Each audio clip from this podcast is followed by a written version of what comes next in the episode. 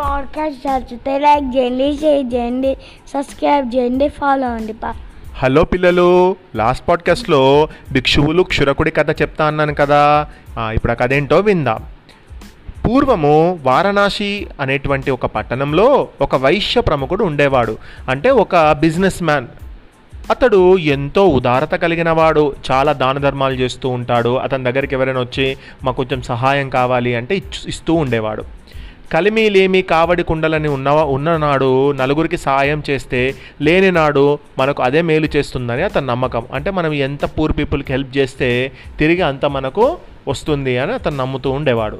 అతడు తన దగ్గర ఉన్న ధనమును దాన ధర్మాలకు సత్రములు కట్టించడానికి బావులను తవ్వించడానికి ఎంతో ధారళంగా ఖర్చు చేశాడు. అంటే మంచి పనులు చేయడానికి ఉపయోగిస్తూ ఉండేవాడు అన్నట్టు తన దగ్గర ఉన్నటువంటి డబ్బులను.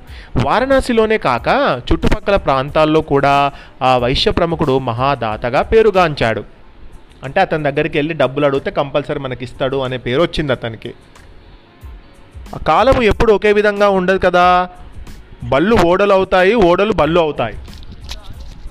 ఆ విధంగా ఆ వైశ్యుడు తన దగ్గర ఉన్న ధనమంతా దాన ధర్మాలకు వినియోగించడం వల్ల కొంతకాలానికి అతను నిరుపేదగా మారాడు. అంతే కదా? మన దగ్గర కావలసినంత ఉంచుకొని మిగతా దానం చేసుకోవాలి కానీ ఆయన మొత్తం దానం చేస్తూ ఉండేవాడు. కాబట్టి అతను పేదవాడైపోయాడు. గతంలో అతని సాయం పొందిన వారెవ్వరూ కూడా అతనికి మళ్ళీ సహాయం చేయడానికి ముందుకు రాలేదు. రాను రాను ఆ వైశ్య ప్రముఖుడి బ్రతుకు పూలమ్మిన చోట కట్టెలు అమ్ముతున్న చందంగా మారింది. అంటే అర్థం ఏంటంటే ఎక్కడైతే బాగా బతికాడో అక్కడే అందరినీ భిక్షం ఎత్తుకోవాల్సి వచ్చింది. దుర్భరమైన ఆ దారిద్ర్యమును కొంతకాలం అనుభవించిన అతడు ఒకనాటి రాత్రి ఎంతో బాధపడుతూ అయ్యో నా వద్ద ధనం ఉన్నప్పుడు బెల్లం చుట్టూ ఈగలుగా ఎంతోమంది నా దగ్గరకు వచ్చారు. నన్ను ఎంతో గౌరవంగా చూశారు. అంటే డబ్బుకు విలువ ఇచ్చారు కానీ నాకు విలువ ఇయ్యలేదన్న మాట. ధనమైనా అయిపోయినాక పలకరించే వారే కరువయ్యారు. చీ నన్ను అందరూ కూడా ఇప్పుడు అసహించుకుంటున్నారు. డబ్బు అడిగితే నన్ను అంతా అసహించుకుంటున్నారు. ఎంతటి పగవానికైనా ఇటువంటి కష్టం రాకూడదు. అభిమానం పోయిన తర్వాత ఇక బ్రతికి ఎందుకు? ఇంకా నేను బ్రతికి మాత్రం ఏం ప్రయోజనం? చచ్చిన పాము వలె బ్రతికి ఉండడం కంటే నిజంగా చనిపోవడమే మేలు కదా అని ఎంతో బాధపడ్డాడు. చేతనైంతలో ఎవరికి కష్టమున్నా చేతికి ఎముక లేకుండా దానం చేశాను. అంటే ఎప్పుడు ఎవరు అడిగినా కూడా నా దగ్గర ఉన్నా లేకున్నా కూడా ఏదో ఒక రకంగా అడ్జస్ట్ చేసి వేరే వాళ్ళకు నేను డబ్బులు ఇచ్చేవాడు. ఏనాడు నా భార్య పిల్లలను కూడా నాకు అడ్డు చెప్పలేదు. నేను దానం ధర్మాలు చేస్తున్నా కూడా దాన ధర్మాలు చేస్తున్నా కూడా నా భార్య పిల్లలు ఎప్పుడు ఏ ఎందుకు నానా అన్ని డబ్బులు వేరే వాళ్ళకి ఇస్తున్నావు? అని కూడా అనలేదు. నేను చనిపోతే వాళ్ళ పరిస్థితి ఏంటి? అని రకరకాలుగా ఆ వైశ్యుడు అంటే ఆ బిజినెస్ మ్యాన్ ఆలోచించుకుంటూ ఎప్పటికో అతనికి నిద్రలోకి జారుకున్నాడు. ఇక నిద్రపోతూ ఇదంతా ఆలోచిస్తూ ఉన్నాడు. తెల్లవారు జాములో అతనికి ఒక కళ వచ్చింది. ఆ కళలో ఒక బౌద్ధ భిక్షువు దర్శనమిచ్చి అంటే ఒక మాంక్ దర్శనమిచ్చి ఓ వైశ్య ప్రముఖ నువ్వు బాధపడక నాయనా. ఎంతటి వారికైనా కష్ట నష్టములు తప్పవు. నేను నేను చూస్తూనే ఉన్నాను. నీవింతకాలము సంపాదించి దాచుకున్న నిధిని ఇప్పుడు నా అవసరం నీకున్నది. నీకు నేను ఖచ్చితంగా సహాయం చేస్తాను. తెల్లవారగానే నేను నీ ఇంటికి వస్తాను. కర్రపుల్లతో నా నెత్తిన మూడుసార్లు చిన్నగా కొట్టు. నేను బంగారు బొమ్మగా మారిపోతాను. ఆ తరువాత బొమ్మను ముక్కలు చేసి ఆ ముక్కలను నువ్వు అమ్మేసి సుఖంగా జీవించు అని ఆ కలలో దర్శనమిచ్చినటువంటి ఆ భిక్షువు అతడికి ఆ విధంగా చెప్పాడు. మర్నాడు వైశ్యుడు తన కళను గుర్తు చేసుకొని అది కళ కదా నిజంగా జరుగుతుందా అలా ఎవరైనా వస్తారా మూడుసార్లు పుల్లతో కొడితే వాళ్ళు బంగారంగా మారిపోతారా అంటూ ఆలోచిస్తూ ఉన్నాడు. ఆ సమయంలో ఒక క్షురకుడు వైశ్యుడి ఇంటికి వచ్చాడు. అంటే ఒక బార్బర్ మ్యాన్ ఇతని బిజినెస్ మ్యాన్ దగ్గరికి వచ్చాడు. ఆ క్షురకుడికి తన పరిస్థితులు తారుమారైన తర్వాత వైశ్యుడు కొంత బాకీ పడ్డాడు.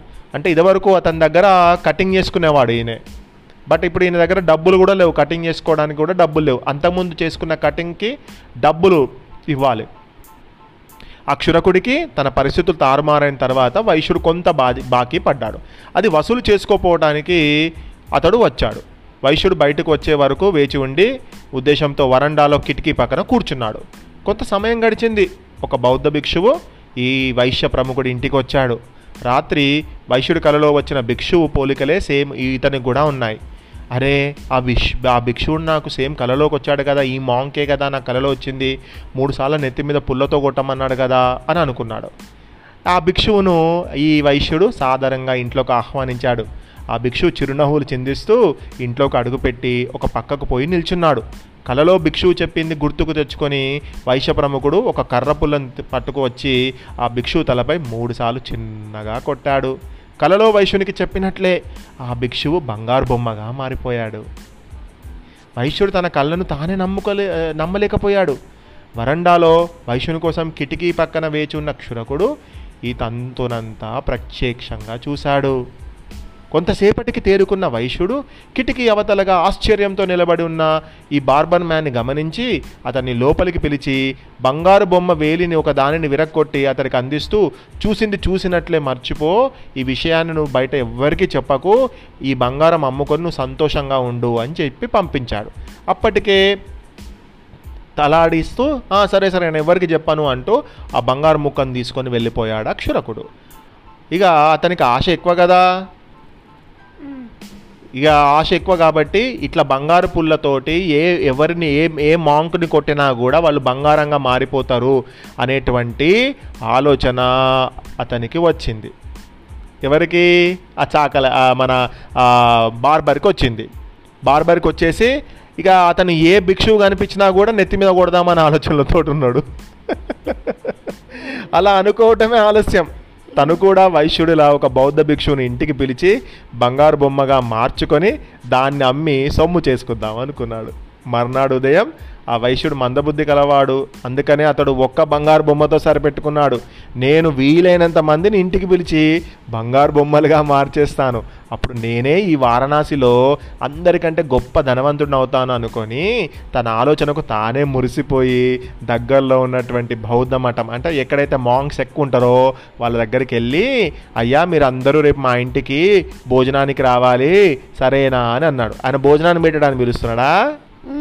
దేనికి పిలుస్తున్నాడు. పిలుస్తున్నాడు. వారందరూ అంగీకరించారు. అరే భిక్షం పెడుతుంటే బాగుంటుంది కదా అని వస్తా అన్నారు. భిక్షువులు ఇంటికి రాగానే క్షురకుడు తలుపులు మూసాడు అది చూసిన భిక్షువులు అయ్యా తలుపులు ఎందుకు మోసారు అని అడిగారు. సాములు మీకు తెలియదా? మాకు తెలుసు మీరు బంగారు బొమ్మలుగా మారిపోయాక ఎవ్వరు చూడకుండా నేను దాయవద్దా? అందుకనే తలుపులు మూస్తున్నానంటూ ఆ భిక్షులకు సమాధానం చెబుతూనే మూల ఉన్న కర్రను తీసుకొని ఆ భిక్షువుల నెత్తి మీద వరుసగా టపీ టపీ మంటు కొట్టాడు. భిక్షువుల నెత్తిన ఆ క్షురకులు బలంగా కొట్టడంతో కొందరికి తలలు పగిలి అమ్మ బాబో ఇవిడు మమ్మల్ని చంపేస్తున్నాడు రే అనుకుంటా అక్కడి నుంచి పారిపోయారు. చివరకు రాజభటులు వచ్చారు బౌద్ధ భిక్షుపై హత్యాయత్నం చేసినందుకు ఆ బార్బర్ మ్యాన్ని ఆ క్షురకుడిని బంధించి న్యాయాధికారి ముందుకు హాజరుపరిచారు.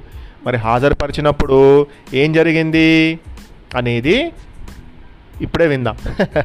క్షురకుడు న్యాయాధికారి ఎన్- ఎదుట ఎందుకు ఈ నేరం చేశావని ప్రశ్నించగా వైశ్య ప్రముఖుడు ఇంట బిద్ద లైక్ బౌద్ధ భిక్షువు బంగారు బొమ్మగా మారిన వైనాన్ని చెప్పి తను కూడా అలా భిక్షువులను బంగారు బొమ్మలుగా మార్చటానికే నెత్తి మీద కొట్టాను అంటూ చెప్పాడు.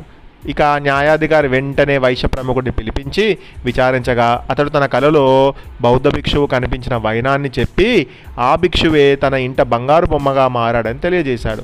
వైశ్యుడు చెప్పిందంతా విన్న న్యాయాధికారి క్షురకుడు అనాలోచితంగా ఈ బౌద్ధ భిక్షుల ప్రాణాలకు హాని తలపెట్టబోయాడని నిర్ణయించి కఠిన శిక్షను విధించాడు. మరి తర్వాత ఏం జరిగింది అనేది నెక్స్ట్ పాడ్కాస్ట్లో విందాం.